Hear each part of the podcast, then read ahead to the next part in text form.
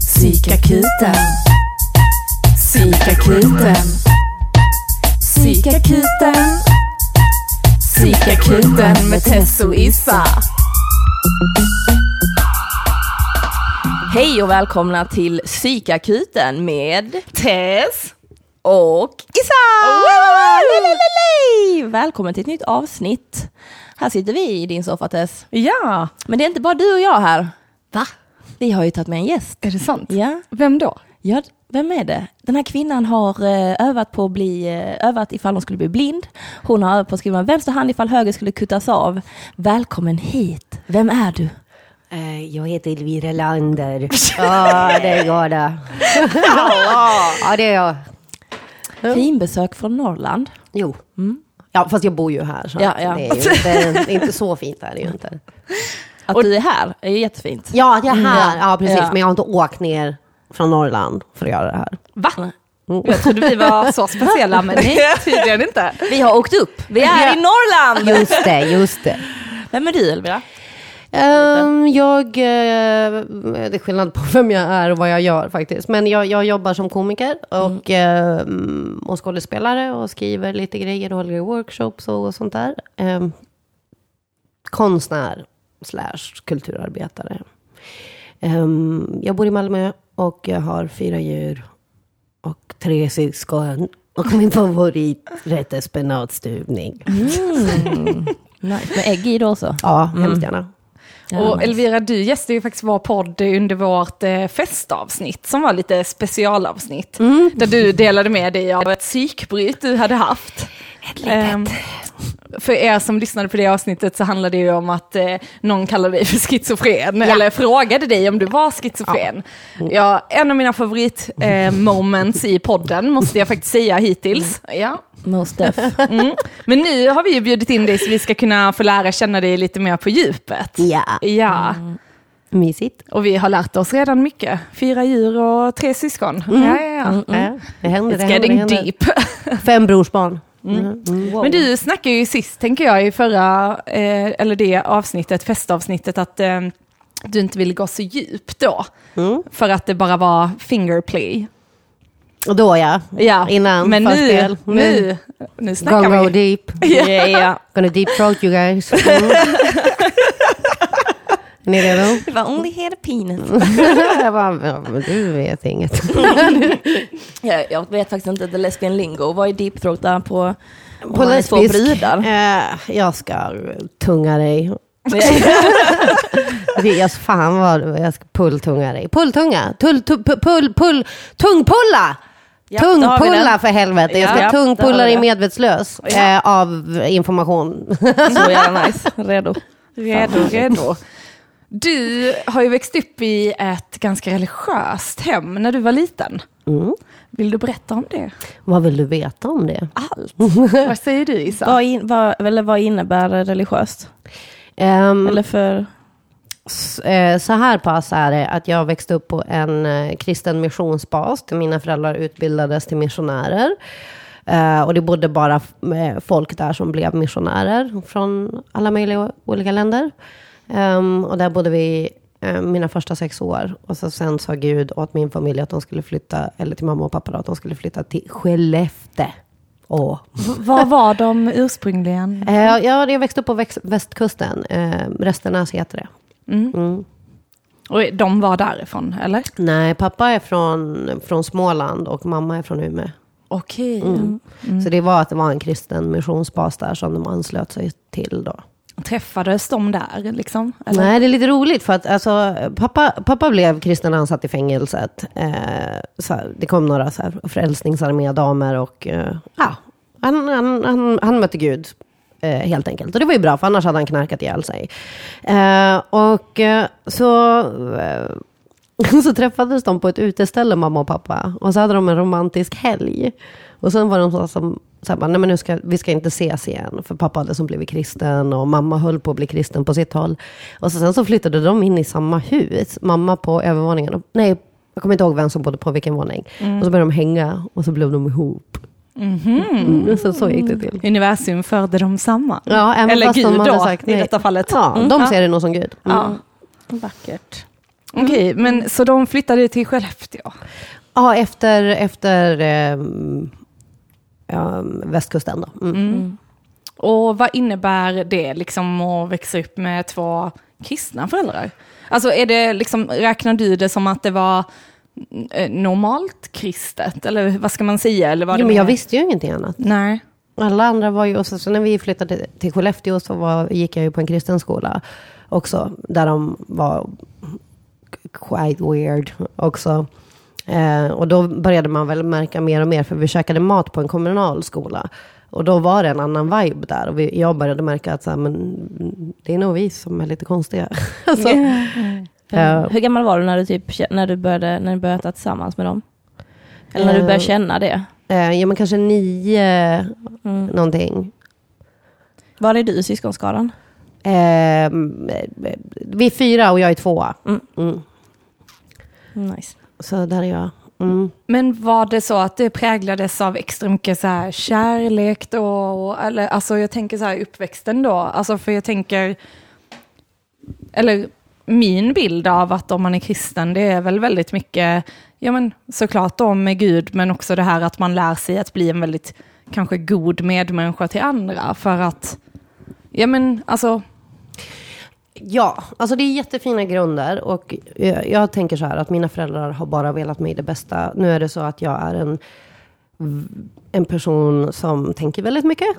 Och som funderar oerhört mycket på de saker som mina föräldrar sa till mig. Och även om de sa att det fanns förlåtelse, så finns det också då, om det finns förlåtelse så finns det också synd. Eh, och det var med att få veta som barn att, att, att du kan, om du begår de här synderna eh, och inte ber om förlåtelse så kommer du separeras ifrån din familj i all evighet. Eh, kanske här på jordelivet, om din synd är tillräckligt stor så kommer de få skjuta dig. Eller så, eh, så är det i efterlivet och min familj kommer få vara tillsammans i himmelen och jag kommer vara i helvetet. Så att som barn att växa upp med det är ju ett konstant hot om ens liv. Eh, även om deras avsikt var typ så här, även om du gör fel så kan du få förlåtelse, så tolkade mitt lilla barn eh, inte in det, utan bara ett, ett, väl, ett väldigt hårt regelverk över min existens.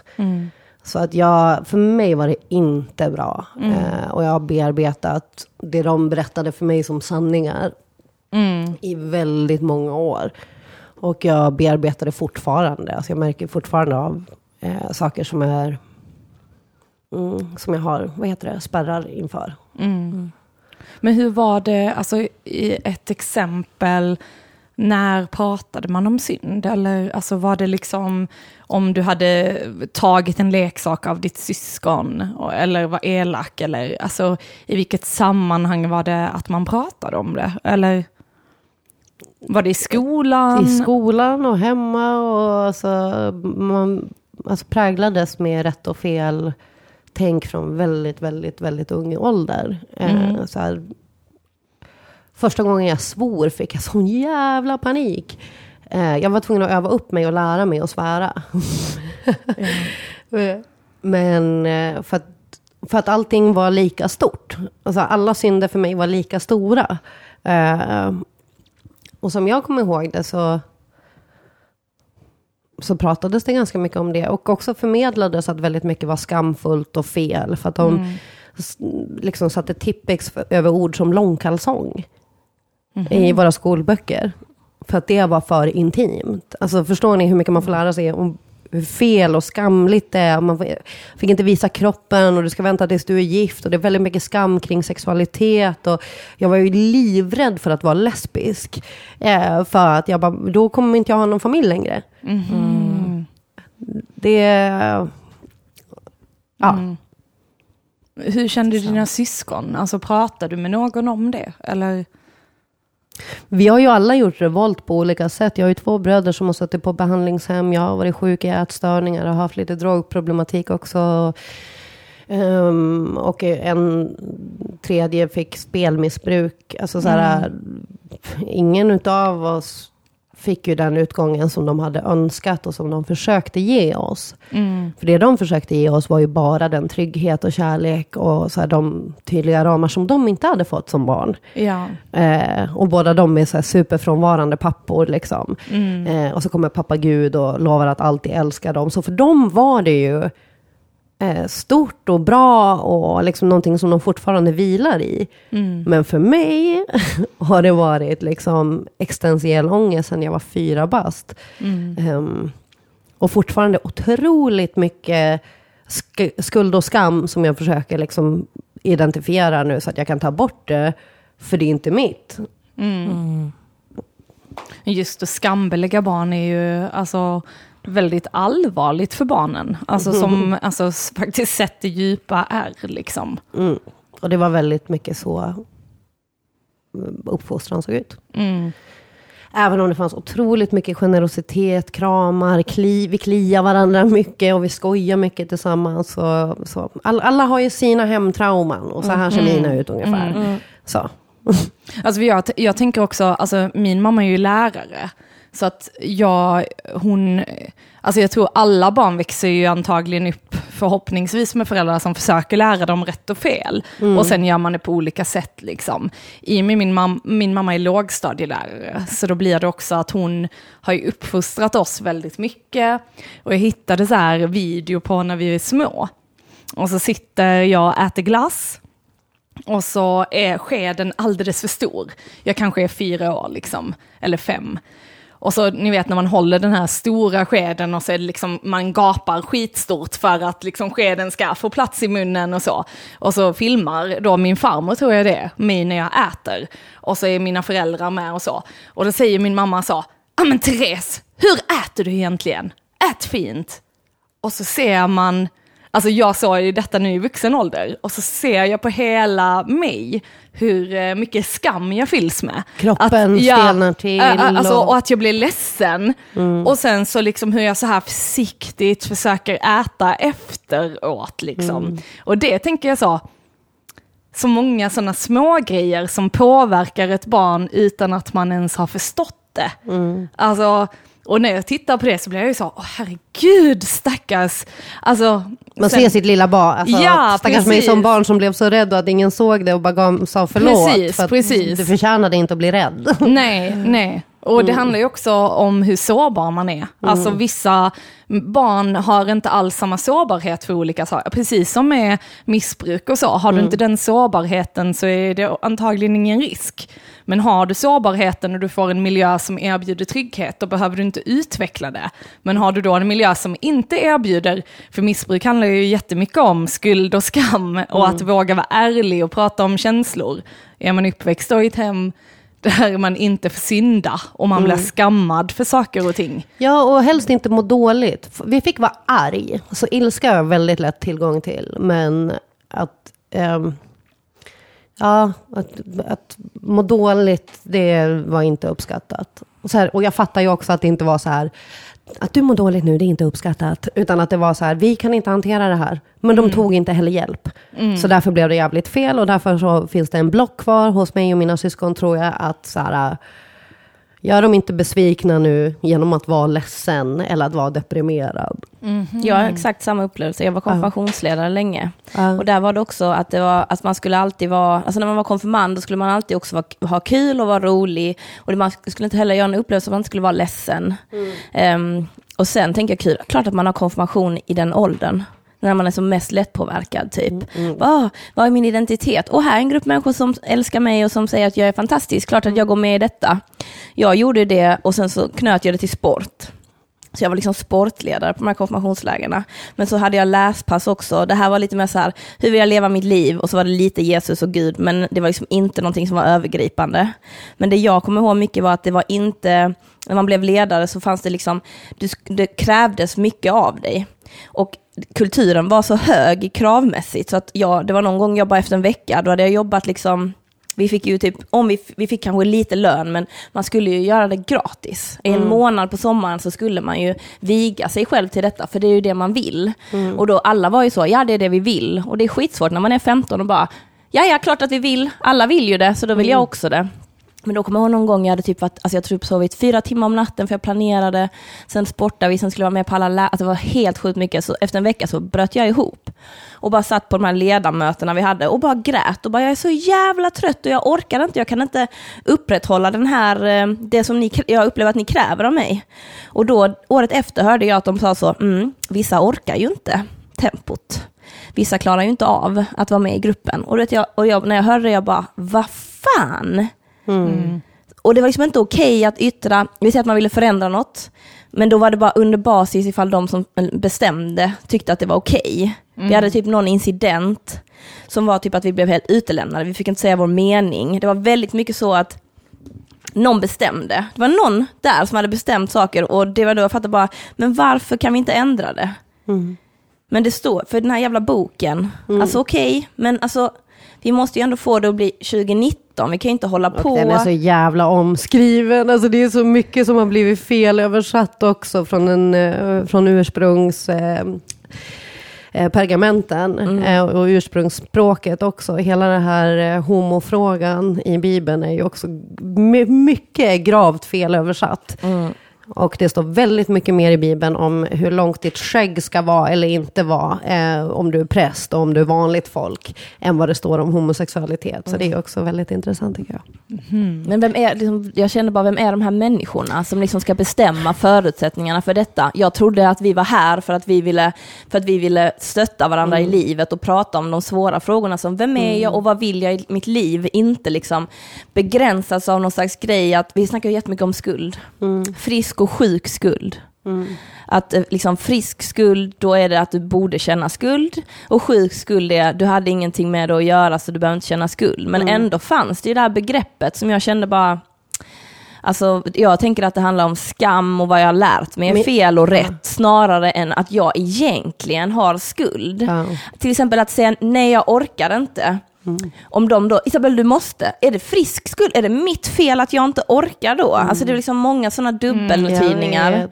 som man inte fick liksom komma till uttryck i. Och det var det jag kände var begränsande. Jag, jag, det slutade med att jag kände att jag kan inte vara mig själv. Nej. Och då kan inte jag vara på en plats som jag inte kan vara mig själv. Men det tog mig Det många friskt. år innan jag fattade det. Ja, för jag kommer ju ändå ihåg att du älskade, jag, jag konfirmerades aldrig, så jag, jag var lite så här, kände mig lite utanför, för alla mina klasskompisar och så gjorde det.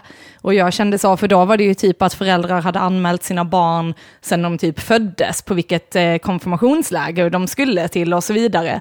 Och mina föräldrar har inte varit eh, troende liksom, så att då, jag var inte anmäld, utan det var mer så när man var 14, Ja, ja, eller 15, då får du bestämma om du vill det. Och skulle jag gjort det så hade det varit för att jag ville ha presenter. Exakt. Inte för att alltså, jag ville ha Inte för den... att du ville bekräfta din tro på Jesus. Nej, precis, precis. Men där blev det ju att jag inte gjorde det då. Eh, men så kändes det ju som man var lite utanför och det kändes som att alla blev ju väldigt tajta vänner med dem på lägena och liksom, eh, och när du blev konfirmationsledare med en av våra klasskompisar också och så här så blev jag så, wow, fan vad de verkar ha nice på somrarna där. Det var ju skitkul också. Alltså man hade ju skitroliga stunder när man lekte ihop, men varför jag var det så länge var på grund av ungdomarna.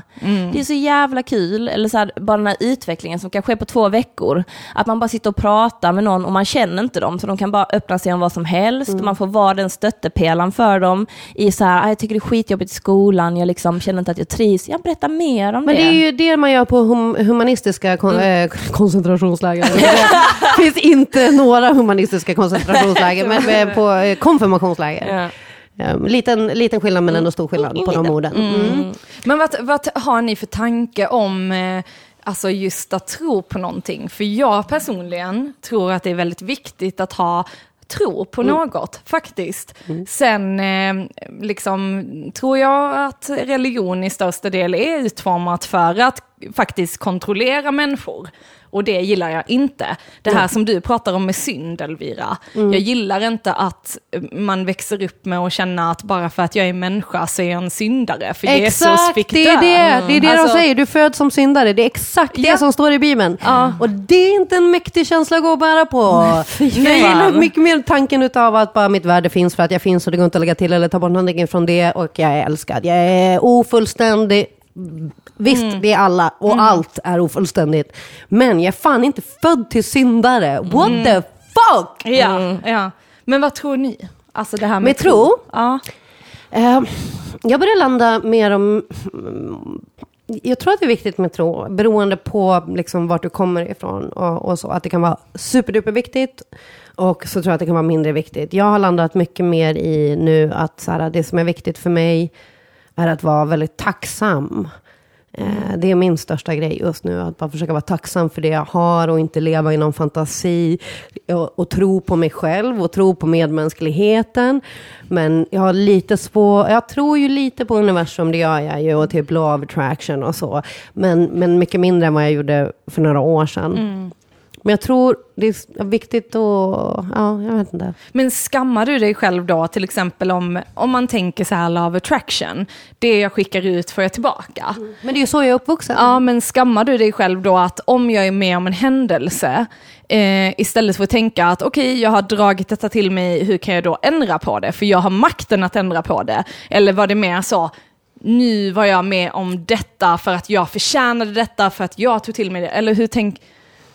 Eller, Alltså, jag är uppvuxen med att man ska be eh, när du vill ha någonting och så. Mm. Och har det inte blivit som jag har velat så har jag inte bett och hängett mig tillräckligt. Eh, Okej. så, mer, mer åt det hållet. Mm.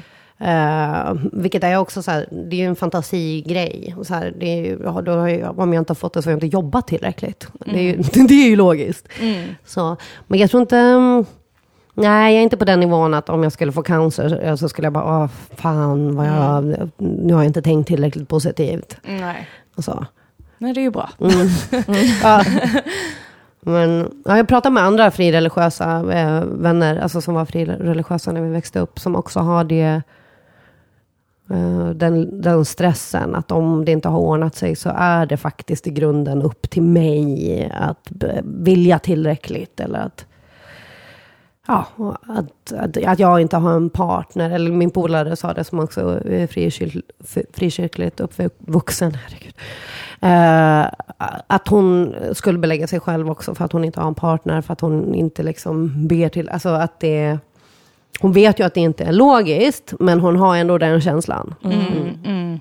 Det kan sitta så hårt i en.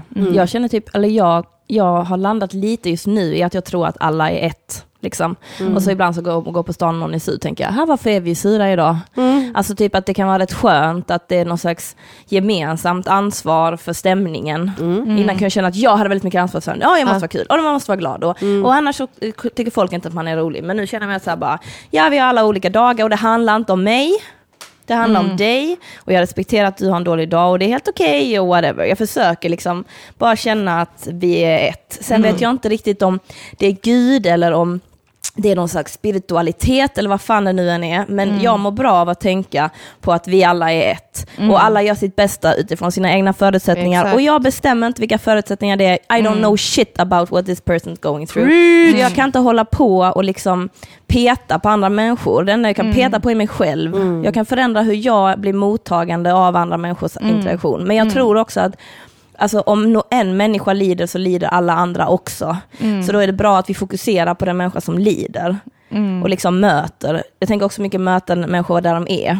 Alltså i vissa saker kan man kanske inte prata med folk om för att de har inte reflekterat på det sättet. Och det är helt okej.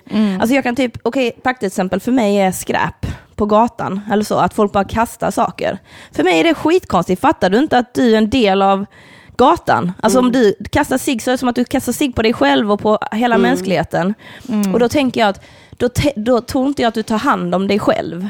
Och jag önskar att du ska börja ta hand om dig själv. För då kommer det leda till att vi tar hand om, du tar hand om någon annan och det blir en ripple effect. Så jag tror bara så här, alla är ett, vem det är som har gjort det här, Big Bang, what the fuck ever. Ja, det är rätt oväsentligt tycker jag.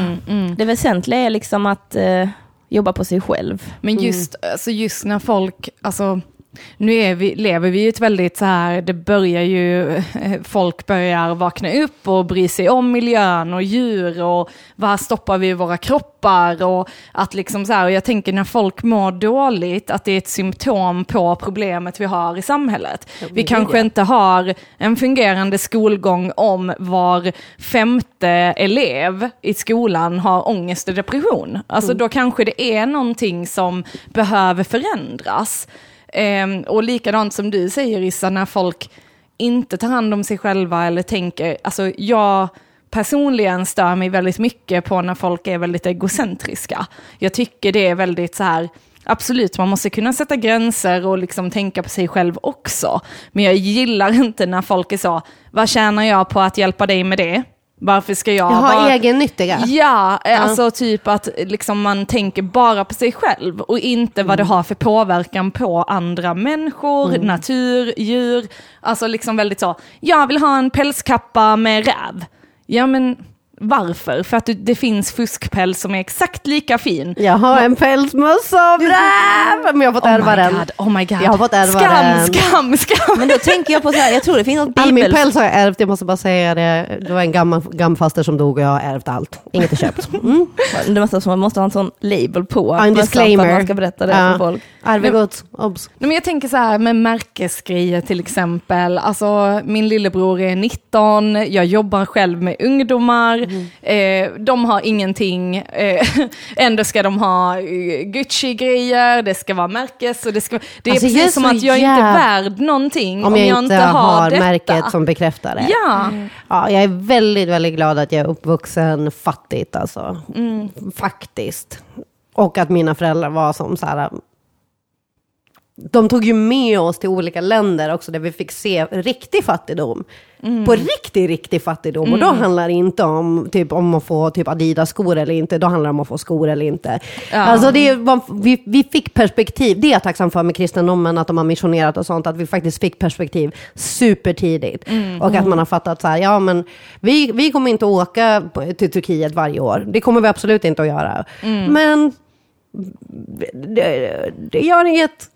Ja, alltså jag kan känna med min tro att alltså, eh, just det här med när man är med om kriser i livet, där du är totalt maktlös, alltså du känner dig maktlös och du vet inte, alltså för mig var det mycket när jag var sjuk, eh, och att jag kände verkligen att jag jag bara liksom bad till typ universum att snälla låt mig bli frisk. Alltså för att jag visste inte vad jag skulle göra, jag testade olika koster, jag, alltså, du vet jag provade allt inom homopati, läkarna kunde inte hjälpa. Och där var det den här liksom, jag har tilltro till att det som händer, händer av en anledning och det finns en mening med detta.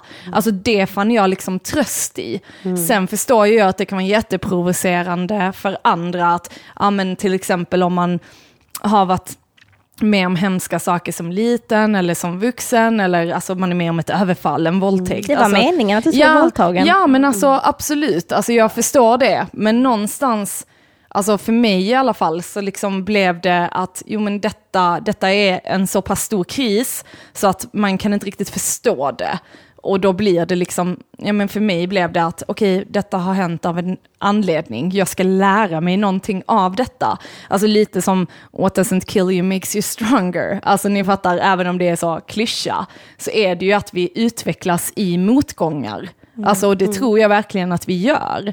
Och där blev det ändå för mig liksom, ja men jag kollade mycket på så här, ah, the secret, vad vi skickar ut för vi bara, alltså försökte fokus på, ja men jag är frisk, jag kommer bli frisk. Alltså istället för att tänka, detta kommer aldrig bli bra, för då hade jag typ bara velat dö. Alltså förstår ni vad jag menar? Ja, men det, ja, jag förstår vad du menar. Och det är där jag har lagt min fokus nu på tacksamheten. Ja. För det skänker mig så otroligt mycket glädje Ja. också. Det blir, alltså jag bara börjar bubbla inuti när jag börjar dra min ramsa av vad jag är tacksam för. Ja. Och ehm, det är nytt för mig. Jag har tidigare tänkt lite mer som, som du beskriver. Och också så, jag har ju sökt mig runt väldigt mycket. Och jag har landat ganska hårt nu eh, i... Jag lyckades till och med avstyra en panikångestattack genom att vara tacksam. Nice. Mm.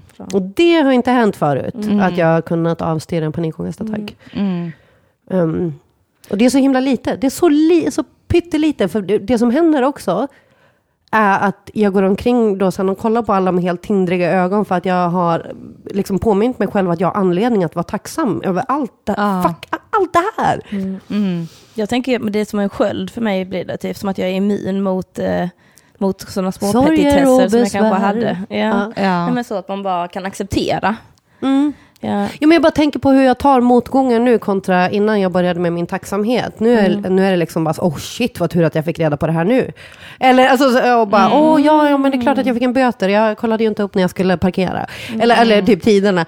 Eh, och, Istället för varför hände allting mig? Mig, det är så mig, mig, himla mig, synd om mig. mig. Ja. Åh vad jobbigt allting Ja. är för mig. ja, För att hur tar du det, alltså om man tittar på lyckliga människor så är de ju lyckliga för att de liksom är tacksamma. Människor som mår dåligt har kanske ofta en negativ syn på saker och ting. Alltså, ja, mind over matter. Ja, ja. Alltså, så är det ju jättemycket. Och där, men därför är det en sån liten nyckel. Det är en så enkel nyckel. Istället för att bara så här, okej Elvira nu måste du bara börja tänka positivt, positivt, positivt, positivt. Tänk positivt då. Och så är man nere i sitt jävla mörker när man så inte ens kan stiga upp ur sängen. Mm. Då är det mycket, mycket enklare att bara börja i det lilla. Så här, Vad är jag tacksam för? Att jag har en säng Mm. ja. att ligga i. Mm. Den är helt magiskt skön faktiskt.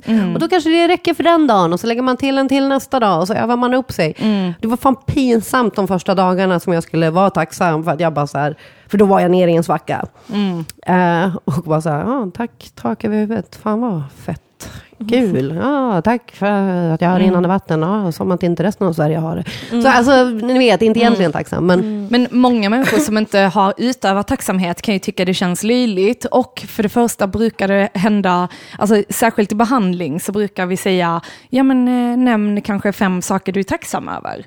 Eh, nu när livet suger så jävla mycket. Så, alltså att till exempel bli drogfri är ju ett helvete. Ja. Och då är det så här, men vad är du tacksam över? Och då kan det bli så att folk bara, jag vet inte. nej. Jag, jag har inget. Så bara, men tänk, det behöver inte vara stora saker. För då ofta kan du komma på hundra grejer som du är otacksam över. Jag är skuldsatt, jag är hos Kronofogden, jag har inte råd att ge mina barn kläder kanske. Ja. Jag, alltså, att det bara rabblas upp. Men vad har du för något? Du har barn. Alltså det är ju en stor grej. Du har Kronofogden. Ja, precis. Nej men alltså på det sättet. Mm. Men sen tänker jag också på, um, alltså jag tänker min lilla syster. hon eh, var med om en olycka där hon bröt sitt nyckelben och fick så här en inflammation i axeln, så hon hade skitont. Och eh, hon låg bara och klaga och klaga och klaga och det var så synd om henne. Och min styvmamma tyckte så synd om henne. Och jag hade liksom något år tidigare då haft inflammation i alla mina leder i hela kroppen. Och inte kunna gå. Eh, och inte kunnat gå, inte kunnat röra mig, ingenting. Men då var det ingen som tyckte synd om mig. Alltså det var liksom inget tal om det. Och det var inte heller att jag klagade. Utan det var liksom att jag försökte till och med diska min egen tallrik om jag hade ätit. Alltså att liksom, jag vill inte vara i vägen, jag vill inte vara en börda. Men jag, jag kunde snappa då, för jag bara kände så när hon bara, "Åh, jag har så himla ont, jag har så himla... Jag bara, ja, så som du känner i din axel, så kände jag i alla leder i hela kroppen. Alltså att jag kan bli så sjukt irriterad på när folk inte sätter det i perspektiv till annat. Och då var jag ändå väldigt tacksam över att, okej detta är i alla fall en sjukdom som det kanske faktiskt kan gå över.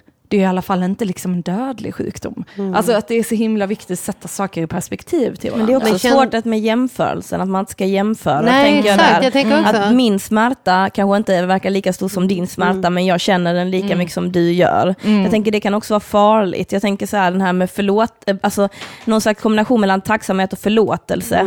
Att säga jag förlåter andra människor för att... De vet inte vad de gör. Ja, för de vet inte Man bättre eller vad fan. Ja, Mm. alltså liksom att man ska vara eller jag försöker vara försiktig med liksom att känna att någon annan inte har lika stor rätt till någonting som jag Nej. har, för då blir jag inte en bra människa, alltså då känner jag hur jag bara, "Ugh, det, Nej. jag gillar inte det. Alltså jag kan väl känna, alltså, med min syster att hon har ju ett väldigt negativt synsätt på allting och det är alltid klagomål. Och jag kan bli det- väldigt provocerad av, eh, alltså att hon mår, eh, jag tycker ju synd om henne för att hon mår dåligt, samtidigt så har hon också makten att kanske faktiskt alltså, förändra om hon hade jag vet inte, alltså lite att jag gick igenom min resa och jag har ibland svårt för att förstå varför man väljer att vara kvar i det. Eller förstår ni vad jag menar? Sen kanske hon inte har förmågan till det, absolut. Ja, men, men förmodligen, i och med att hon inte har kommit igenom det så är hon inte där än. Hon gör ju sitt bästa. Och jag förstår att det måste vara frustrerande Ja. också. Jag hör ju hur du säger att du inte fick den, den, den, uppmärksamheten som du hade behövt egentligen heller, när du var sjuk. Ja, alltså, jo, det var väl stöttande på det sättet, alltså, men jag vet inte, det är ändå, vi har mycket historia, så jag tror också det ligger där. Mm. Nej, men för liksom. jag kan bli oerhört provocerad när de behandlar, eller när de behandlade min yngsta lillebror som jävla prins. Liksom. Så här, vi var tvungna, vi, vi började jobba när vi var 12. Han fick allt han pekade på. Mm. Ja. Vi, så var det ju inte för oss. Och där, Nej. där kan det ju fortfarande... ehm, och där skulle jag också kunna se det. liksom. Ja, och där skulle jag ändå kunna se det typ som så här, men mina föräldrar arbetade upp en ekonomi och hade råd att ge honom grejer. Mm. Hade de haft råd att ge mig grejer så hade de gjort det också. Ja, Men ens inre barn bara, the fuck? ja, ja. Fuck, jag vill också ha det. Men jag tänker också på det här med, alltså, för jag har bara haft en kompis under uppväxten som var eh, religiöst, eh, pingstvän och så. Eh, och de gick ju i kyrka liksom varje söndag och liksom eh, i rummet hemma hos henne så var det liksom så här, Gud finns alltid hos dig och alltså det var lite sådana här, eh, vad heter de grejerna när man har på väggarna? Bonader. typ. Ja, men typ sådana eh, och så. Men det som var intressant där, och de kom ändå från en väldigt välbärgad familj och liksom utåt sett såg allting väldigt bra ut. Men hon, hon var ju aldrig ärlig mot sin familj. Alltså de kunde inte prata känslor, de pratade inte med varandra. Och jag kommer ihåg att alltså, jag är uppväxt med att alltid kunna säga allting till mina föräldrar. Ehm, och någon gång var det liksom när vi började liksom dricka alkohol och festa och gå ut och vi kanske var 15-16. Då var det ändå så att jag kunde liksom säga till min mamma vi ska på fest. Och jag kunde ringa min mamma om jag var full på kvällen och ville, behövde skjuts hem. Liksom. Men för Medan för henne var det vi sover över hos Tess och eh, hennes föräldrar trodde att vi var hemma. De hade ingen aning om vad hon gjorde. Um, och där, det, för det, jag har oftast tänkt på den situationen och tänkt så skulle jag aldrig vilja ha det till mina barn. Jag vill att mina barn ska kunna i framtiden prata med mig om vad som helst utan att vara rädda för det. Och där tänker jag också att religionen och synden och skammen och det nog har spelat en väldigt stor roll. Mm. De har ju säkert en fin relation idag när de är, alltså hon är vuxen. Ja, kanske. Men, men förstår ni vad jag menar? om, hon är, om hon kan, man kan vara sig själv. Kan jag någonsin, kommer mina föräldrar eller det, det umgänget någonsin acceptera mig för den Ja. personen jag faktiskt är? Eller kommer jag känna hela tiden att jag måste passa in och inte att jag tillhör? Ja, och man känner någon slags, okej, i den här sammanhanget, för ibland tänker jag på det, i vissa sammanhang så är det så, ja, jag kommer inte kunna förändra det här. Så då så, bara jag kan ta av mig masken sen när jag lämnar, så, så här, klart man har olika masker. Nu sätter jag på mig den så går jag in i det här rummet och jag vet vad jag kan snacka om, jag vet hur jag kan sitta, vad jag kan, liksom, hur jag rör mig. Sen när jag går därifrån, det viktigaste är väl att vara så här, okej, nu tar jag av det, nu kan jag vara mig själv. Och med de här individerna är jag mig själv, mitt sanna jag. Liksom. Det är så lyxigt att få ha några sådana. Alltså det är ju inte alla som har det. Jag har inte masker. Eh, Alltså det är klart att jag, om jag är på min arbetsplats, att jag kanske anpassar mig till att, ja men här är jag och arbetar med ungdomar. Jag tänker inte att det är masker, jag tänker att det är roller. Alltså, Ja, för du är en dotter till din mamma. Du är, kommer aldrig agera som dotter till mig. Mm. Eh, så, utan, och, i mig, till mig är det mer rollen som vän. Och eh, Mm. i Arman är det rollen som flickvän. Alltså, Det är mer det jag tänker att det är, än att det Mm. är att man bara eh, kör face-off. Och, och det, för det tror jag vi alla gör. Jag, jag, jag håller med om det här med roller, men jag tror att vissa människor som inte kan vara sig själva kör ofta med mycket masker. Alltså till exempel Men att... skillnaden på maskor och roll då i Ja, men jag tänker roll kanske mer i olika, liksom, ja men eh, som sagt, är jag flickvän till någon, då rör jag den personen, jag har en sexuell intimitet med den personen. Men är jag med mina vänner, då har jag inte den sexuella intimiteten. Men du pratar också om lite annorlunda grejer vad du, med oss kanske, jämfört med vad du gör med din mamma. Och, alltså, Mm, man beter sig ju också... Nå, ja, alltså, för jag, jag tänker så, ja, men, till exempel i missbruk så har människor ofta olika alltså, masker. Att man inte vet vem man själv är och man bara går in och ut från de här maskerna. Att så att det blir att man inte har någon stabil grund. Men det kan ju vara en destruktiv som du påpekar, men Ja. det kan också vara en för överlevnad. Ja, ja, Ja. ofta har det ju en överlevnadsfunktion. Jag tänker alltid. Ja, ja, ja. Vi är ju alltid i överlevnadsmode, Men även jag om vi tänker- lever i ett samhälle där vi inte behöver vara det. Så. Men jag tänker så här till exempel att om man är ledsen, alltså då typ hade jag sjukat mig från jobb för att jag kan inte slå på ett smile. Ja, okej. Förstår ni vad jag menar? Att om jag är jätteledsen över att något har hänt, då kan inte jag gå till jobb och låtsas att allt är bra och bara fokus på jobb. För att jag har inte den, alltså medan jag vet till exempel eh, min kille då, han körde jättemycket med masker. Alltså att säga att han och jag bråkar och han mår skitdåligt, då kan han gå till jobb och inte Alltså förstår ni vad jag menar? Att, eh, jag tror du också Issa har berättat att du också kan verkligen skärma av, alltså dina känslor inför olika grejer. kan Eller? jag också göra. Ja. Stänga av helt. Mm, Ja. Men jag måste öppna det sen. Mm. Ja, sen, sen öppnar man det. Men, Men det är ju så här, har man ett jobb att göra. ja, Mm. så är det så. Mm, ja, nej, ja. Jag tänker att livet ser lite ut så, att, eller så om, om jag skulle, jag vet inte, jag tänker så om ens föräldrar har gått bort helt plötsligt, klart att man är ledsen och går inte till jobbet. Alltså det känns, Ja. känns som självklart, man är hemma en vecka för att man sörjer. Men jag tänker så här, i livet så ibland får man liksom tugga på. Det liksom finns inte så att, man, att jag kan stänga av, alltså jag kan stänga av mig själv för min, för min överlevnad. Det menar liksom att det inte behöver vara så, oh, jag måste ut och leta efter mat, utan det kan vara så här, om man är på en fest till exempel, jag mår inte 100%, kan jag ändå sitta och skratta med människor, för jag väljer att tappa in i eh, den grejen och inte fokusera på det som jag inte mår bra av. På KBT. något sätt kan jag känna att det är att jag, att jag visar upp någonting som att jag inte är ärlig. Men det betyder inte heller, tänker jag, att det är fel. Det är bara Nej, men det är väl att- inte heller att om du tappar in i det så är det inte heller oärligt, utan då är det faktiskt där du är. Eh, och det är väl det, det alltså, mm, ja, intressant. Intressant ämne ja, ändå roll och mask, jag vet inte, jag tänker lite tror jag att det är lite samma sak när jag säger det. Mm. Att det är inte så att, jag menar liksom att man så här, eh, alltså jag kan göra det jättemycket när jag står i bar. Mm. Hej! Liksom man står och snackar med någon, sen säger man hej, välkommen. Mm. Alltså hej, hej, hej, hej, hej, hej, hej, hej. Fast det, Alltså, på, det påverkar liksom- ju en också, jag blir helt glad när du gör det. Jag bara, Men jag känner, för mig blir det så att jag tar jättestort ansvar att vara trevlig. Ja, ja, ja. Alltså, ja. Och då blir det, men vad fan, vissa dagar så är inte jag så jävla sugen på att vara en trevlig bartender. Så då är jag sån, hej. Men jag märker, då blir de hej. Men om jag hej hej och så kan jag liksom skicka ut en energi, den jag önskar skicka ut liksom. det, oh, det är så spännande med stand-up, för det är exakt det som är, man bestämmer vad eh, publiken ska känna, eh, om man kan bemästra det. Eh, och det, det är så spännande när man lyckas göra det. När man, f- Man kan ju se uttryck på folks ansikten, att de bara, Men de vill, om de gillar mig, då kommer de att spegla mig. Så gör jag så här, då ser jag ju att publiken också Ja, höjer ögonbryn jävla och då vet jag att de är med mig, för då försöker de skapa en relation till mig. Ja, men jag tänker typ så här, eh, jag tänker lite så här med eh, eh, utbrändhet. Alltså jag tänker när du och Arman i ett avsnitt pratade om er resa liksom. För där tänker jag också att båda ni har använt er av mycket masker, alltså inför folk. Alltså medan jag inte har gjort det. Eller förstår ni vad jag menar? Att jag tänker ändå att det kan finnas någon koppling, men jag vet inte riktigt hur jag ska uttrycka det så att ni ska förstå Ja, men jag förstår vad du inne- menar. Att vi, att, vi har bitit, att vi har bitit ihop och, och gjort betyder inte nödvändigtvis att det är en bra grej. Att du liksom tillåter dig själv att bara, idag är jag ledsen, det är bättre att jag stannar hemma och är Ja, men- ledsen. Men jag Eh, tänker så här, ja, men, säg att ni följer med mig, vi sitter här nu, sen följer ni med mig hem till min familj, sen kanske ni följer med mig till mitt jobb, sen följer ni med mig ut med hundarna.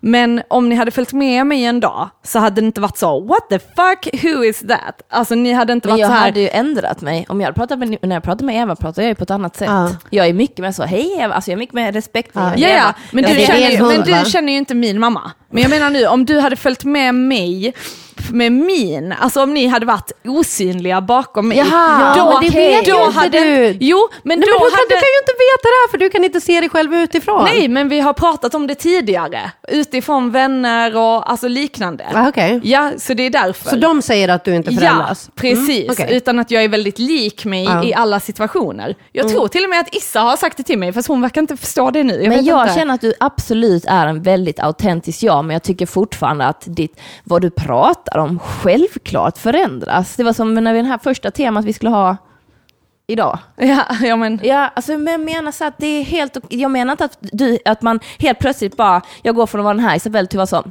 ej vad händer, eh, alltså den, att jag skulle helt plötsligt börja Ja, men det bryta. gör ju jag. Det börjar ju, jag börjar ju inte bryta, men jag är en sån kameleont. Ja, det är så att det kan är många som det är är det. skitkul också. Det är ju jätteroligt Ja. tycker jag att leka med olika dynamiker ibland. Så, Ja. För att, alltså, med grupptillhörighet, om vi säger att det sitter fyra personer och du har tittat och identifierat hur de rör sig, vad de, hur de pratar och så, och så om kommer jag in som Alltså vilket jag känner så här, vad är mitt autentiska jag? Det förändras varje minut. Men i alla fall, liksom, att jag sitter där med dem och då liksom anammar jag någon slags, eh, eh, liksom upp, eh, hur jag rör mig. För att det är helt naturligt som människa. Vi, vill vara, vi är gruppdjur. Och det är när vi och det inte att speglar- jag, att jag liksom för, försakar mig själv. Och Men det är en nu- del av dig nu- själv som du ger dig själv tillåtelse till, Ja. tänker jag. Eh, be- beroende på hur medveten man är i det såklart. Det finns ju säkert miljontals människor som går omkring och inte vet att de dragar olika roller hela tiden. Men jag tycker att det är svinkul och också med kläder. Alltså ni, ser, ni vet ju, jag har ju ingen stil. Jag ser ju olika ut varenda gång ni ser mig. Eh, och Jag det, tänker typiskt mellanstil, eller? Nej. Ja, Ja, helt kanske. olika. Nej, när du var här på festen så, så en helt annan, vi som jag inte har träffat innan, och det var Exakt. skitkul. Ja.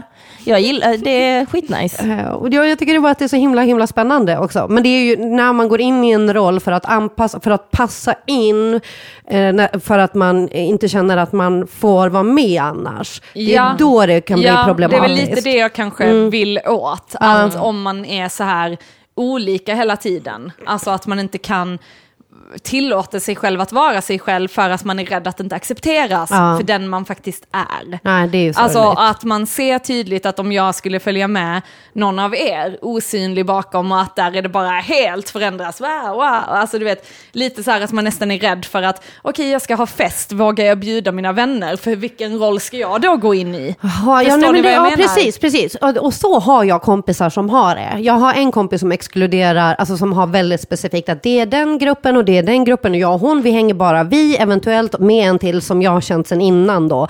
Så här, men hon blandar inte in och det är för att hon är rädd för att, för att de inte ska gilla mig. Och då blir jag så här bara, men du kan ju inte, vi kan ju inte vara vänner om du om du är rädd för att andra inte ska gilla mig. Mm. Nej, men alltså, om, är du rädd för att folk ska tycka att jag är pinsam, men varför gillar du mig? Ja, Ja. Det, det kan jag är väldigt sårande, Mm. när folk gör så. Helt med dig. Ja, verkligen. Hmm. Ja. Vilka är de egentligen? Mm. Igår skrev jag på papper, eh, hur ska jag kunna vara mig själv om jag inte vet vem jag är? Alltså den här frågan med vem är jag? Som den här autentiska självet som man kanske letar efter. Jag tycker det är en väldigt, väldigt udda sak egentligen, för jag känner att jag är väldigt flytande. Ja. Och jag tycker, som du säger med klädstil, att det är väldigt uttrycksfullt. För att, eh, alltså det, jag skulle gå på en dejt och då var det så jag bara, fan ska jag på mig? Och sen till slut bara, ah, jag har på mig det som jag, den Isabelle jag vaknar som den dagen. Att så här, ja men den Isabelle kanske har på sig klänning. Jag sa det till eh, polare igår som jag var med. Han sa att jag, han, han är väldigt feminin, jag är lite mer maskulin. Och då sa jag så, ja men jag hade klänning. Han bara, hade du klänning? Jag bara, ja jag hade klänning. Ibland har jag på mig klänning. Liksom att, då är det en känsla som jag får till mig att Isabelle idag, hon har klänning. Isabelle imorgon, hon har på sig becknarbyxor. Eh, alltså att det inte behöver vara, men ja, mina, min värdegrund finns alltid kvar. Men mitt uttryck utåt kanske förändras. Och där tänker jag att det, folk skulle kunna se det, vilket jag har hört innan, att jag är olika personer. Att jag är liksom anpassar mig en tro att jag anpassar mig för andras skull. När det är en känsla jag har i För mig. sig själv, ja. Ja, Jag anpassar ja. mig helt för mig själv. Ja. Det är ju liksom så här, jag har inte på mig tajta byxor om jag känner mig uppsvälld. Då, får, då blir jag, kan jag inte känna mig som jag. Jag måste få ha det jag är bekväm i, det jag känner är jag den dagen. Mm. Men jag tänker också att vi, alltså den här frågan, vem är jag? Ja men vi ändras ju hela tiden. Och det är ju det, det är ju på så sätt vi märker till exempel kanske att vi växer ifrån vänner. För att vi utvecklas och vi är inte samma människor som vi en gång var. Så bara för att vi har varit vänner i 20 år så betyder inte det att vi är samma människor. Och ibland växer man ifrån varandra, växer man samman med varandra igen och så. Jag tänker att man flyter in och ut ur varandras liv när man behöver varandra. Och är någon utan, ute ur mitt liv nu så kanske det är för alltid farväl eller så är det typ see you later.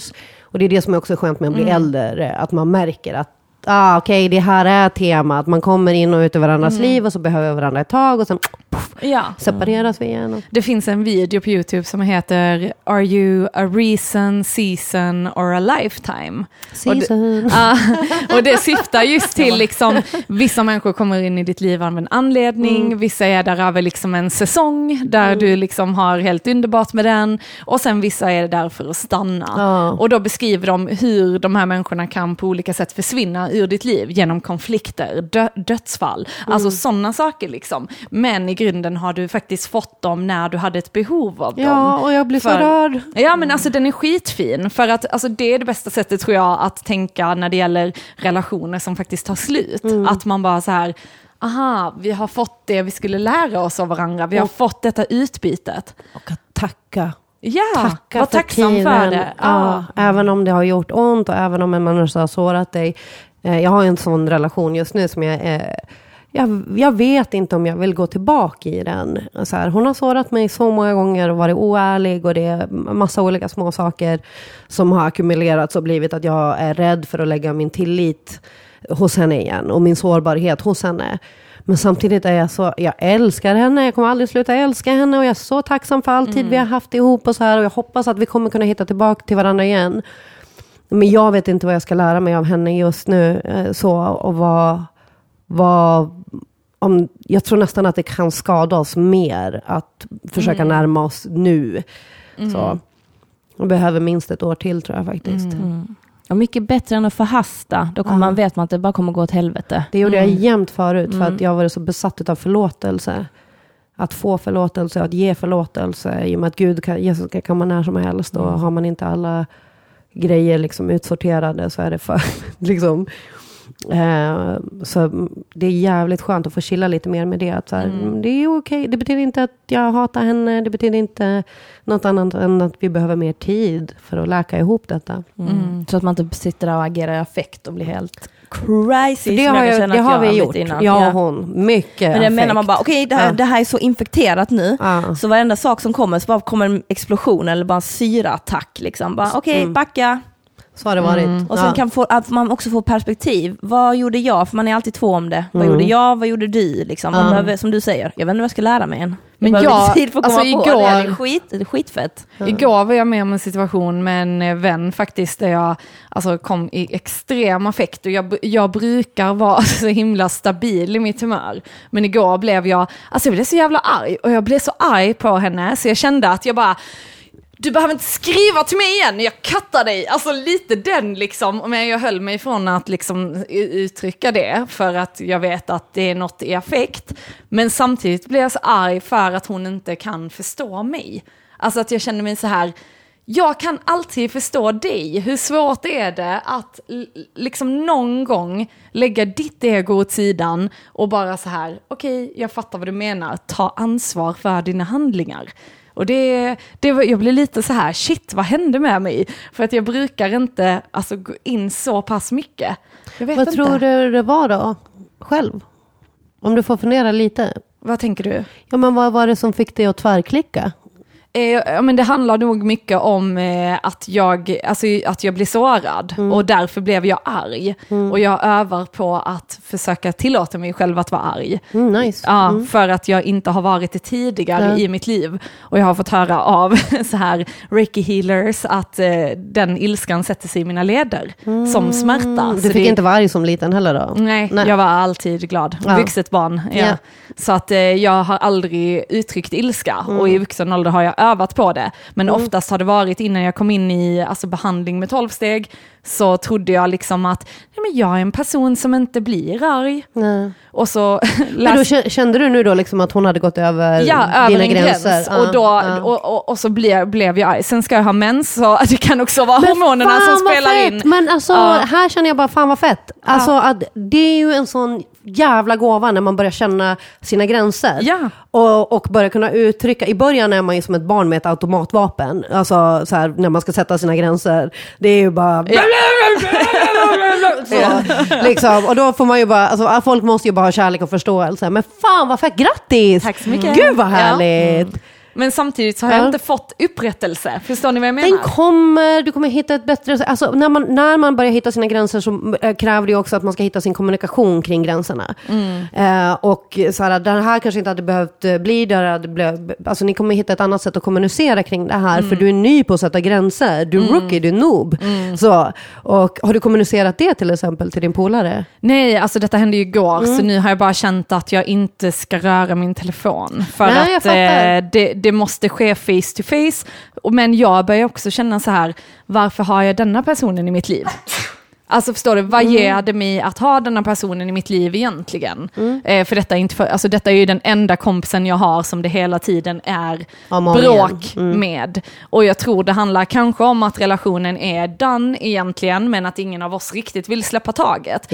Även, även om vi egentligen liksom har växt ifrån varandra, vi har inte så mycket gemensamt längre, vi borde kanske bara riva av det där plåstret. Men så blir det ändå så, oh, kommer ni ihåg det där, all the good times vi har haft? Alltså ni vet att man lever lite i vad som har varit istället för vad som är. Och jag menar, vi hade kanske ett bra år och sen har det varit sex år som inte har varit bra. Så att det är liksom, alla mina andra vänner är ju väldigt så här, varför är du kompis med henne? Alltså, så att det är ju inte heller något nytt och jag bitchar om det varje gång. Och sen så blir vi alltid vänner igen och sen så börjar det om på nytt. Så det är en väldigt destruktiv relation som jag håller fast vid för att jag inte heller, jag har aldrig avslutat en relation. Ah, Ja, så att Nostalgiker. Ja, så att jag, jag vet inte. Mm. Men det är ju när, när man vet, det finns ju ingen deadline på relationer, vilka relationer det än är. Men när man Nej. vet så fucking vet man. Ja. Jag vet att du, jag var ju inne mycket när jag mådde dåligt, att jag bara, jag pallar inte med de här människorna längre. Jag kuttar ju så mycket folk Ja. till höger och vänster och bara, stopp, som du beskrev det där med att man bara, jag vet inte hur jag ska uttrycka det, get the fuck out! Du Ja. vet, ring inte mig, hör inte av dig. Om det inte funkar för dig, fuck you. Men jag liksom sa inte så här, du sätter för mycket press på mig som individ. Utan så här, jag bara så här, om inte vänskapen fungerar för dig, ja men då kan vi sluta vara vänner. Punkt! Liksom för att då hade jag aldrig varit ärlig och aldrig följt mina egna känslor. Och så helt plötsligt kände jag bara wow, vilken grej! Och sen bara visste jag inte alls hur jag skulle göra det på ett sätt som är sunt. Så här, nu är det mer så att jag verkligen uttrycker, jag känner att du vill ha någonting annat utav den här relationen än vad jag kan ge dig. Så detta är det som jag eh, liksom kommer med som anbud. Om du inte känner att du kan möta mig där, ja men då, är jag ledsen. då tror jag det är bättre att vi går skilda vägar. Det är så För kul att man är båda. företag. Man är inte Ja. människa längre, man är ett företag. Ja. Som jag har lagt upp min affärsplan här. Funkar det för dig? Vill du skriva under Ja. på detta? Den här Om inte, eh, annars kan du komma Ja. med en annan offert. Så, Men alltså, för jag kände igår när jag blev väldigt ledsen och besviken, så kände jag att detta måste jag uttrycka, för detta var över mina gränser, det är inte okej för mig.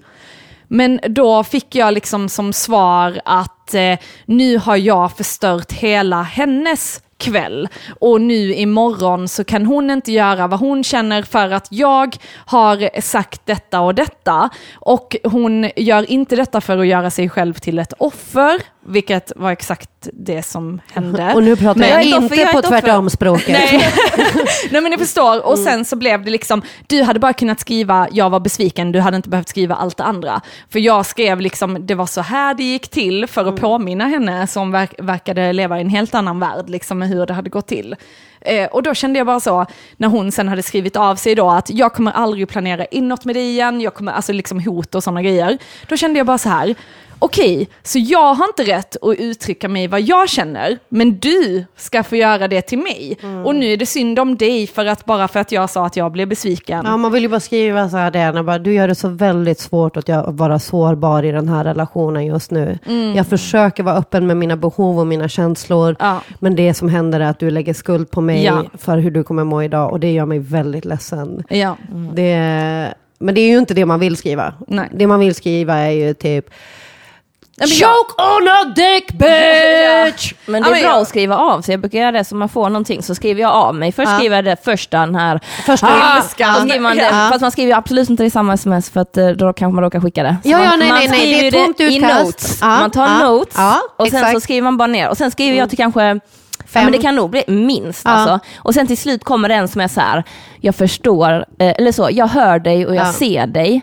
Uppenbarligen kan inte jag bemöta de behov, alltså att man blir liksom en så här okej, okej, för då får man ut det, eller att man liksom, på, no- för, att det, för att man vet att det kommer inte leda till något positivt om man bara börjar kasta skit på varandra. För att då blir det ju en diskussion och inte ett samtal. Nu kan jag säga, jag respekterar, du får känna precis som du vill, jag respekterar det. Men då i detta utbytet så vill jag även bli respekterad Ja, för det precis. jag säger. Men då måste man, alltså det är så sjukt, men jag känner typ du måste literally uttrycka med de orden. Ja. För oftast kan det bli så att man bara, men alltså du känner så, jag känner och, och så är det lite så. Ja, Mm. Man bara, nej, jag upplever den här grejen. Ja, jag upplever- upplever. Jag säga Ja. När är. du gör så, så upplever jag Mm. att du attackerar mig. Vill ni veta en annan grej man kan säga? Ehm, eh, men då, det här kräver ytterst sårbarhet och yttersta ärligheten. Eh, och det går ju inte att, eh, att utöva med alla. Men eh, t- säg till exempel att jag försöker ringa dig Gissa och du svarar inte gång på gång. Eh, och eh, the story I'm telling myself är att du inte vill vara min vän längre. Eh, att du eh, inte vill ha någon kontakt med mig längre. Vi berättar en historia för oss själva i varje relation. Och eh, om jag går och berättar den där historien som en sanning, du berättar ju en egen sanning för dig själv, förmodligen hade du bara inte tid att svara och tänkte jag ringer upp senare. Men hinner min historia bli sann innan jag berättar den för dig, the story I'm telling myself, att du inte vill vara min kompis, hur är din historia? Typ. Eh, då, då, då hinner det manifestera sig och så går man in i försvar, för svar, man har svar före någonting har hänt. Ah, wohoho. Eh, det är så tokigt med ord. Eh, De betyder ju något. Eh, nej men, och, så, och så kanske jag skapar, eh, stänger av min sårbarhet och stä, lägger upp en sköld emot dig istället för, för att jag då blir rädd att skada. Så när Issa väl ringer så vill jag säga, jaha, vad vill du? Exakt. Nu passar det. Ja. Hon, Issa bara, va? Ja. Vad menar du? Ja, och för henne har det bara varit, bara, fan vad kul, Elvira har ringt flera gånger, jag måste ringa upp när jag har tid. När jag har tid så att jag faktiskt kan prata med henne. Precis. Det är storyn hon säger till sig själv. Ja. Så.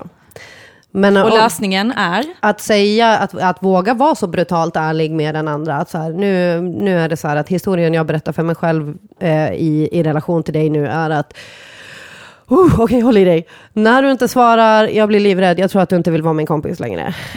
Vad säger du om det? typ. Så jävla skönt att göra så. Ja. Det När är jag hade magiskt. skitmycket social ångest så trodde jag att ingen ville vara med mig. Mm. Och det var någon gång jag frågade en polare, så bara, vill du att jag ska gå? För att jag har en sån jättestark känsla av att du vill att jag ska gå härifrån och bara inte någonsin höra av mig till dig igen. Och, Absolut inte Isabelle! Och jag bara, okej tack. För då, alltså, även om jag känner mig patetisk, för jag vet ju någonstans innerst inne att det är jag som hittar på det här, men jag kan inte kontrollera det. När man mår så dåligt så att det går inte att kontrollera. Och då kände jag, okej, är det okej? Eller då tänker jag, är det svagt av mig då att inte kunna kontrollera detta i mig själv? Eller då, vad är motsatsen till svaghet? Eller vad, är det väl sårbarhet? För det är styrka. Okej, är det okej att jag då säger det? Men jag tänker också hur man har mötts innan när man har gjort sådana grejer. Det har jag jättemycket med från romantiska relationer. När jag liksom på något sätt ska yttra, jag är sårbar, jag säger, du, alltså, när du gör så så blir jag ledsen. Varför blir du ledsen för det? Bla, bla, bla. Och så slutar det, vi har diskuterat mycket det, mm. så slutar det med att jag sitter och tröstar den personen som jag själv försökte. Uttrycka att jag Ja, behövde För att jag bekräftelse. people pleaser så Ja. jag vill att du ska vara lycklig. Liksom. Och just det där att, och sen också om en person när man yttrar sin mest sårbarhet bara kör en rakt i ansiktet, ja då kanske inte den personen ska vara i ens liv. Ja men också att den personen kanske inte har lärt sig, alltså jag menar jag och min sambo har ju också haft det, liksom erfarenhet av det att jag vågade inte berätta när jag blev sårad. Så det eh, byggdes upp, byggdes upp, byggdes upp och sen ni vet när bägaren rinner över, då bara bla bla bla bla bla bla bla bla bla bla alltså allt Ja, och han kom. står som ett stort frågetecken och bara, bara, jag trodde att du var lycklig och nöjd och vad fan. Och det som hände där var ju att att han eh, blev arg. Och då vågade jag ju ännu mindre säga när han blev arg, eh, för då, då blev det just den att jag fick trösta honom. Eh, för han var så, jag har ju sagt att jag inte kan ha en relation och att han var liksom Ja. osäker där. Och så blev jag rädd att, åh nej nu kommer han lämna mig för att jag sa, alltså du vet. och så, ett behov Ja not. precis, som han inte kunde möta. Eh, men då lärde vi oss att jag ska berätta så fort jag känner att någonting eh, är fel. Och han fick inte bli alltså, arg. Men där lärde man ju sig också att för honom handlade om att han, eh, han eh, kände att han, han blev arg på sig själv för att han inte kunde tillgodose mina behov, att han inte hade sett det. Ja, otillräcklighet. Så att i våra liksom, diskussioner kunde det ju hamna mellan att vi båda stod och bara, ja men jag är rädd att du ska lämna mig och den andra säger samma sak. Ja. Och så står vi med en känsla där båda två är livrädda för att uttrycka vad man känner. Du har inte fått vara arg som liten och han har fått uttrycka sina känslor nästan bara genom att vara arg. Ja, Och då blir det ju den krocken precis. självklar. Precis. Så alltså, jag vet ju, det ni sa, det vi pratade om tidigare, Ja. roller. Eh, jag tror inte folk vet hur, hur jag är när jag är arg. Alltså, det, då blir ju folk rädd för mig på riktigt. Eh, på, tal, på tal om det. Ilska, Ja. Eh, och som jag har fattat på senare år, ja, men som, en sån, jag hade kunnat ha en sån reaktion som han hade. Mm. Eh, för att, ja men otillräcklighet och alltihop och det enda sättet jag har fått full tillgång till att uttrycka mig ilska. Ja. Och då kommer det så, men jag älskar dig! Så bara, ja, men det låter inte som det. inte så lockande. Men det är så himla intressant, för där lärde vi ju oss att kunna kommunicera med varandra. Fan, vad fett. Och då har det blivit liksom från att han typ i princip, ni vet om man märker att sin partner är ledsen, och man bara så här drar sig undan. För jag, jag kunde ju så här uttrycka liksom i så här, Som en gammal det är, det Det är, är inte något att uttrycka. Det- That's some passive aggressive behavior right there. Nej, men ni vet så här Ja. att man märker att den, ofta på mig så märker man att jag är ledsen när jag är tyst, för jag Ja. pratar alltid. så okej. då är det Mm. väldigt tydligt. Liksom, att, That's a clue. Ja, eh, men då kunde det vara liksom att han inte ville fråga. För han ville inte gräva i det hålet. Förstår ni vad jag menar? Men då har det blivit istället att, älskling, vad är fel? Ja men det är det här och det här och det här. Och då blev det så, ja okej, men hur kan vi prata om detta? Ja. Och inte som man då, det är därför min pappa så sällan har frågat hur det är med mig, för att han inte har kunnat fysiskt fixa det. Eh, och då har jag lärt min pappa att så här, ställ frågor. Fortsätt bara ställa frågor. Ha, hur känner du kring det då? Vad skulle du vilja göra då? Jaha, det låter jobbigt. Bekräfta att det låter jobbigt. Så här, det är så tiny things. Typ så här, du har noll ansvar att fixa mig. Ja. Men snälla var mitt stöd. Ja. Hjälp mig att förstå mig själv. Ställ frågor som jag inte ställer mig själv. Men just det här att till exempel inte bli arg. Jag hade en patient som gjorde en uppgift som handlade om att vara till lags.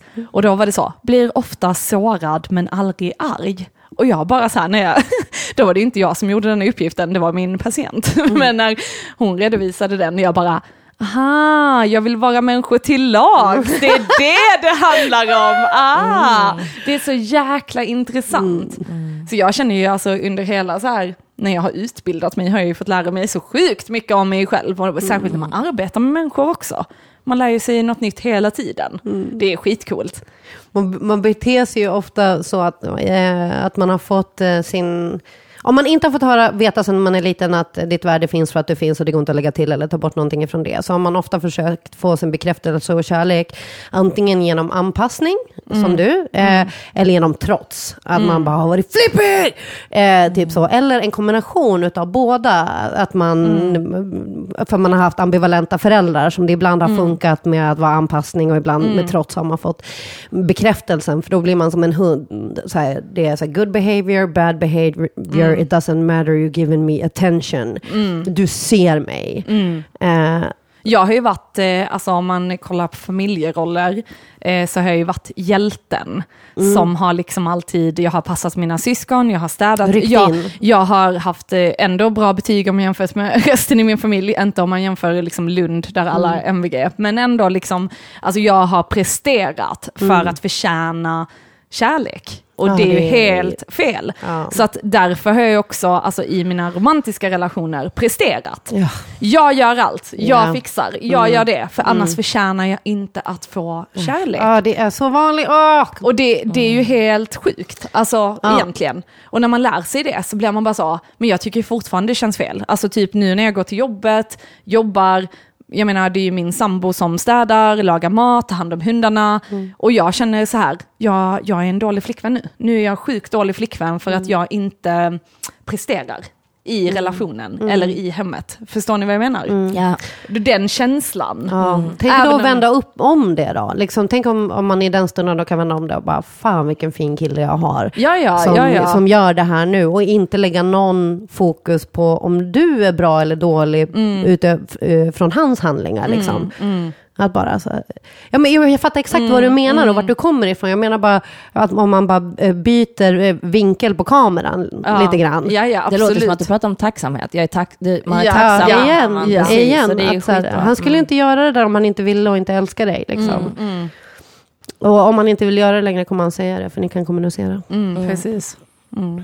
Ja, det är sjukt intressant. För då handlar det också om tillit, att lita på... Mm. Han kommer inte dra någonstans. Det här, han kommer Det uttrycka... hade vi i vårt förra, eller för förra avsnitt. Blev det. Mm. Och om personen drar så gör den det och du Ja. vet att du klarar dig. Mm. Ja. Det är det jag känner typ nästan som är den läskigaste grejen, tycker Ja. jag, att man klarar sig. Förstår ni vad jag menar? Mm. ja, alltså jag går ju inte in i en relation längre. Jag är livrädd för att gå in i en relation, för jag vet att jag klarar mig. Ja men det är det jag menar, det bara känns så här, vad ska jag ha den till jag klarar Ja. mig? Alltså jag, man, för den relationen är så...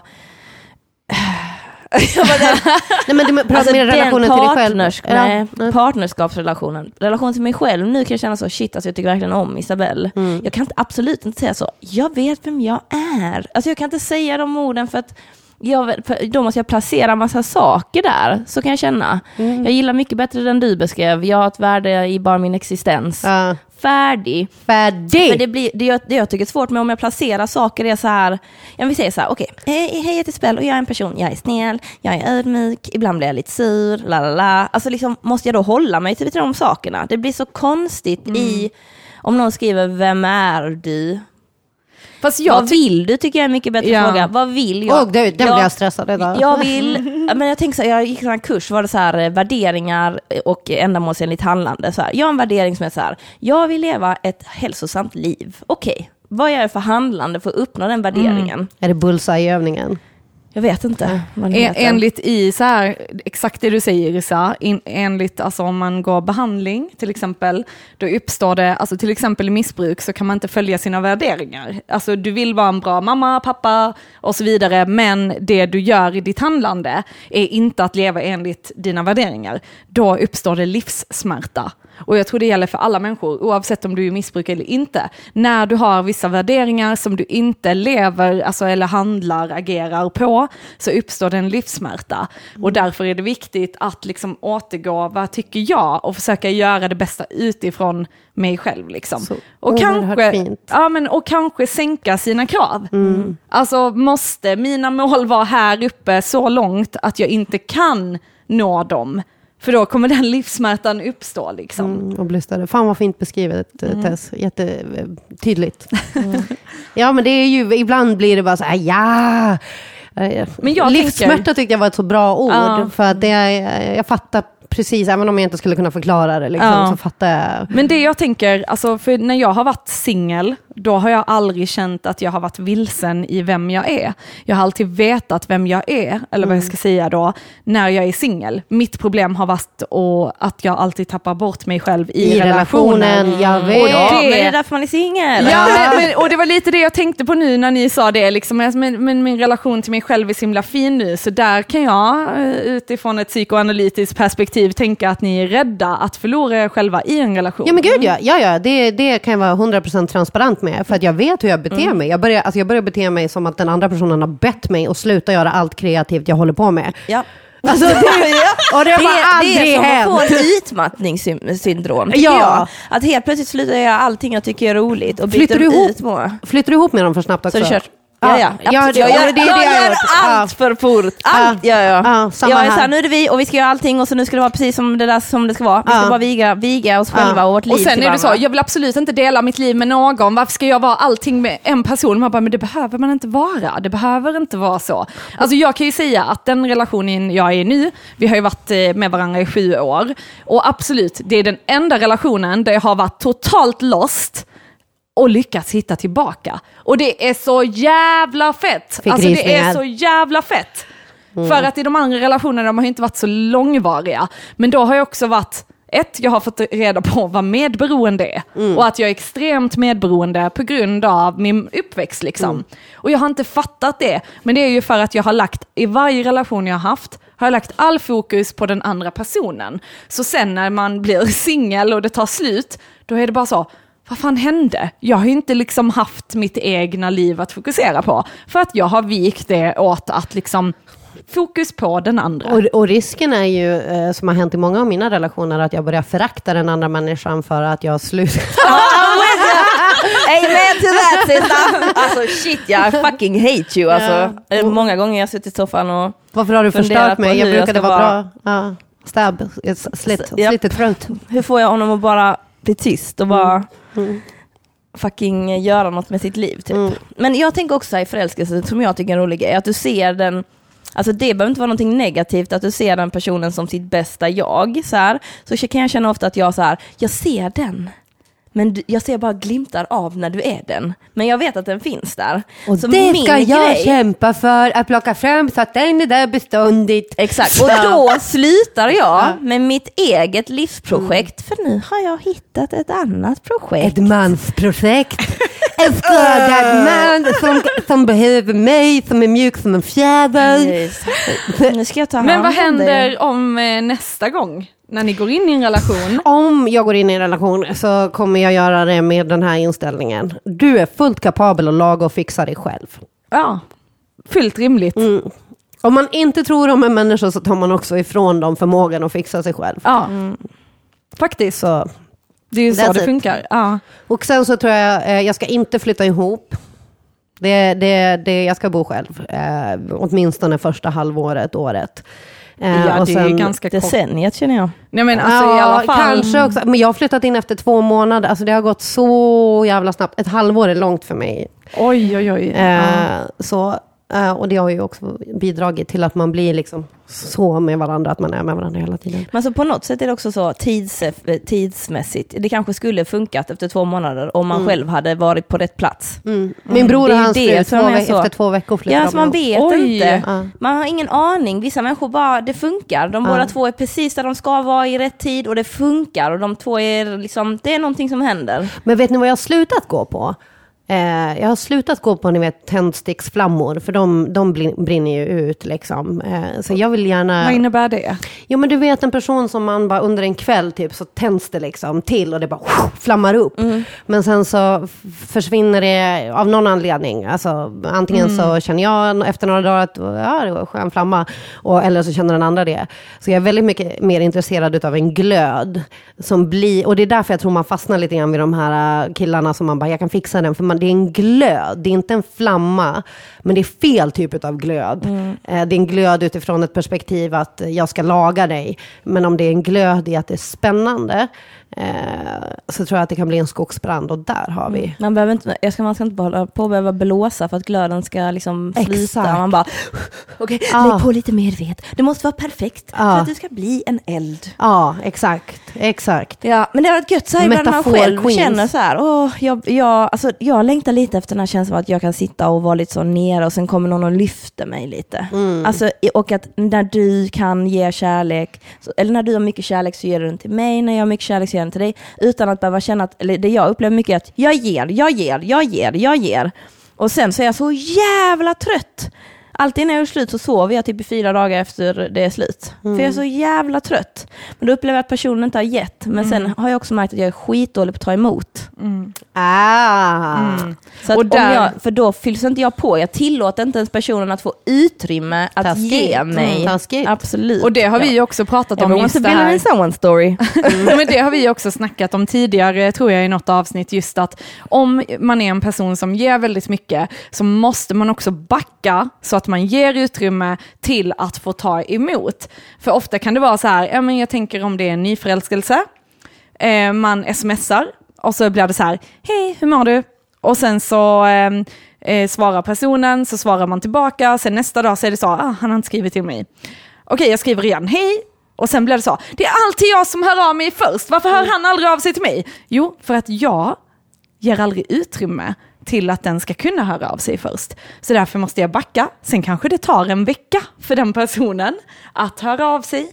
Förstår ni vad jag Gud, menar? ja, jag har bara noll chill på det. Alltså, jag, jag är så dålig på att vänta. Jag har fruktansvärt dåligt tålamod. Men det är samtidigt vet jag inte om jag kommer dö imorgon, så det är, alltså, så här, jag har lite livsstress ändå. Jag, jag tänker, för många människor pratar ju om det här, särskilt nu när vi blir äldre. Jag vill inte spela spel. Jag vill inte ha några spel, jag vill bara kunna vara liksom så som man är. Men kärlek är ju alltid ett spel.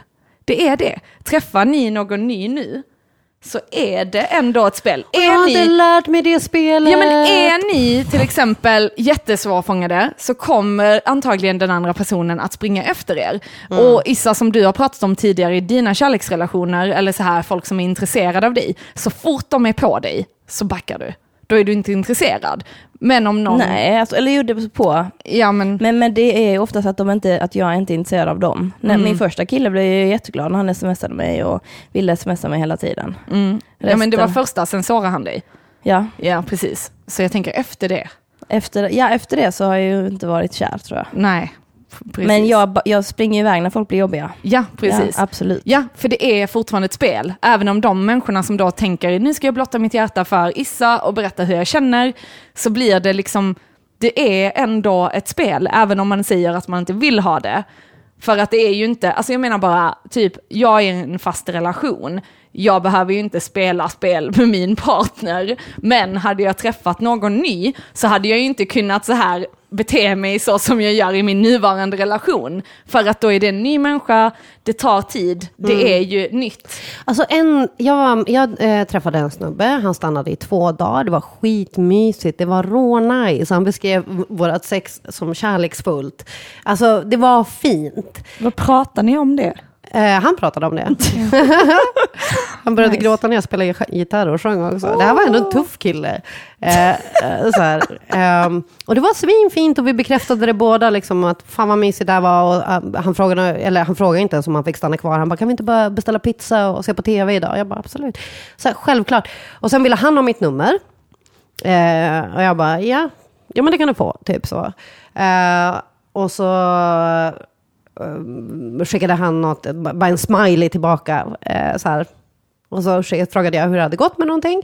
Eh, och så svarade han på det, eh, inte på det, på typ sex timmar. Jag bara, men okej, svara inte då. Typ, eh, visst. Och sen så skrev han att han var dålig på att svara och typ så här, men att helgen hade verkligen betytt massa och bla bla bla bla bla bla bla bla bla, vi ska ses sen, bla bla bla. Och jag bara, okej, men typ jag vill ha sex, eh, vill du ha, alltså så. Och så skulle vi mötas upp och ha sex och så hörde han inte av sig, svarade inte. Och jag bara, okej, radera numret. Sen matchade han mig på Tinder. Det här fattar inte jag. Och då skriver vi också och pratar om att träffas, men att han backar på det. Vad är, vad är den grejen? För här menar jag att jag inte spelar spel, utan att jag säger så här, jag vill ses. Typ, och jag vill ha sex, jag vet inte om jag vill ha en relation, förmodligen inte. Men, så här, men och, och då blir jag så irriterad när jag är ärlig och liksom... Då tänker jag att han tänker att du är för bra. Och att han backar. Jag tänker att han mår dåligt och att han inte är redo för en relation. Och, Ja, eller han är är inte redo menar. att ta emot din kärlek. Ja men han jag tror att Elvira vill ha en relation då, att hon vill ha något mer seriöst som han inte kan erbjuda. Och då backar han. Men om Elvira inte hade hört av sig, inte sagt att ska vi ligga eller den grejen, då hade han antagligen hört av sig. För att det är ett spel. Mm. Så att när du inte då, alltså nu menar jag inte att du gjorde fel, jag menar bara att det är så här typ spelet till kärlek går till. Mm, Men det är så andra säger också, men jag, jag gillar det inte. Jag vill inte... nej, alltså, nej, det är bull. Men då tänker jag att det inte är rätt person. Nej, nej, det var det jag så kände känner jag, också. jag pallar inte göra Nej. så. Så om någon är sugen på att göra så, så kan man göra så. Men jag orkar inte det. Mm. Inte jag heller. Så att det är bara, det, det är men han har ju för fine. fan träffat mig. Jag är lovely. Det finns... Det, jag Men behöver- hade ni det haft ligger på killar som honom. var lika så, alltså då hade ni också backat. Jag det är ju det som är grejen. Ja. Det är ju det som är, även När om folk ni har inte varit vill. för på. Jag, vet, jag tänkte ja. jättemycket att bara så här, ah just det, det den där skrev då, det betyder ju förmodligen bara lika lite som det gör för mig. Men jag vill mycket hellre ligga med den där än vad jag Som vill ligga inte med den svarar där. mig. Ja. Ja. För det är det, det är det som är grejen. Så även om ni sitter här och säger att ni inte vill ha spelet, hade Mm. någon kille inte spelat spelet så hade ni ändå inte velat ha honom för att då är det för lättillgängligt. Nej, för att det är ett spel. Men jag tänker också så här, eh, att när det inte är ett spel kommer det märkas. Då kommer, precis som du var inne på, att eh, eh, när, vi är, när jag träffar någon och han är på rätt plats och jag är på rätt plats, då kommer det bara bli. Då kommer det inte existera spel heller, för att det kommer inte behövas. Jag tänker för att man kommer upp i en viss ålder också. Ja. Ja. Men han var också ganska nydumpad och det kan ju vara en kombination av att han är liksom sårad och oreparerad och typ var rädd att jag ville vara ihop med honom. Men Han tänker väl att, alltså jag tänker många män förknippar, eller vad jag upplever förknippar med att om de blottar sina känslor så betyder det att man ska bli tillsammans. Vilket är jätteintressant, för det är så här, alltså vi kan ha en skitfet kväll där vi bara blottar våra inre för varandra, vi kan ligga med varandra och ha det skitgött, men det betyder inte att vi behöver bli tillsammans. Nej. Och då, då upplever jag att om man ska träffa den personen igen och den inte vill bli tillsammans, men för det har jag avslutat relationen med någon kille som jag bara legat med, och så, säger, så, så har han bara, ja, eh, ja Isabel, du eh, vill ha en... Han bara, jag förstår för jag, jag vill inte ha en relation och du vill ju ha det. Och jag bara, va? Alltså jag har inte sagt, jag har bara sagt, jag mår inte bra av att träffa dig, jag, jag känner att vår tid är up liksom. Och då helt plötsligt så vill jag ha en relation. det var historien han berättade för sig själv för att kunna hantera att du inte ville träffa honom mer. Och det är också, det, för mig, det händer liksom mig att folk säger så. Och det är också jätteintressant, det- för då jag har inte ens uttryckt detta. Och sen pallar inte jag heller, alltså om du tror att jag vill ha en relation med dig så, jag bara, nej, jag bara, ja, jag, då, jag bara skickar en tummen upp. Jag, bara, jag, jag tänker inte ens svara på detta, för det finns inget jag vill säga. Liksom. Men det är också just att, som du också har berättat Issa, att folk inte är vana vid att man kan prata känslor, att man kan öppna upp sig och då blir det att de tänker så, men vi har ju något väldigt äkta och genuint. Ah, det är och så, det. Ja, det är och klart så, att det är och så det. har Issa det med alla sina Ja. vänner.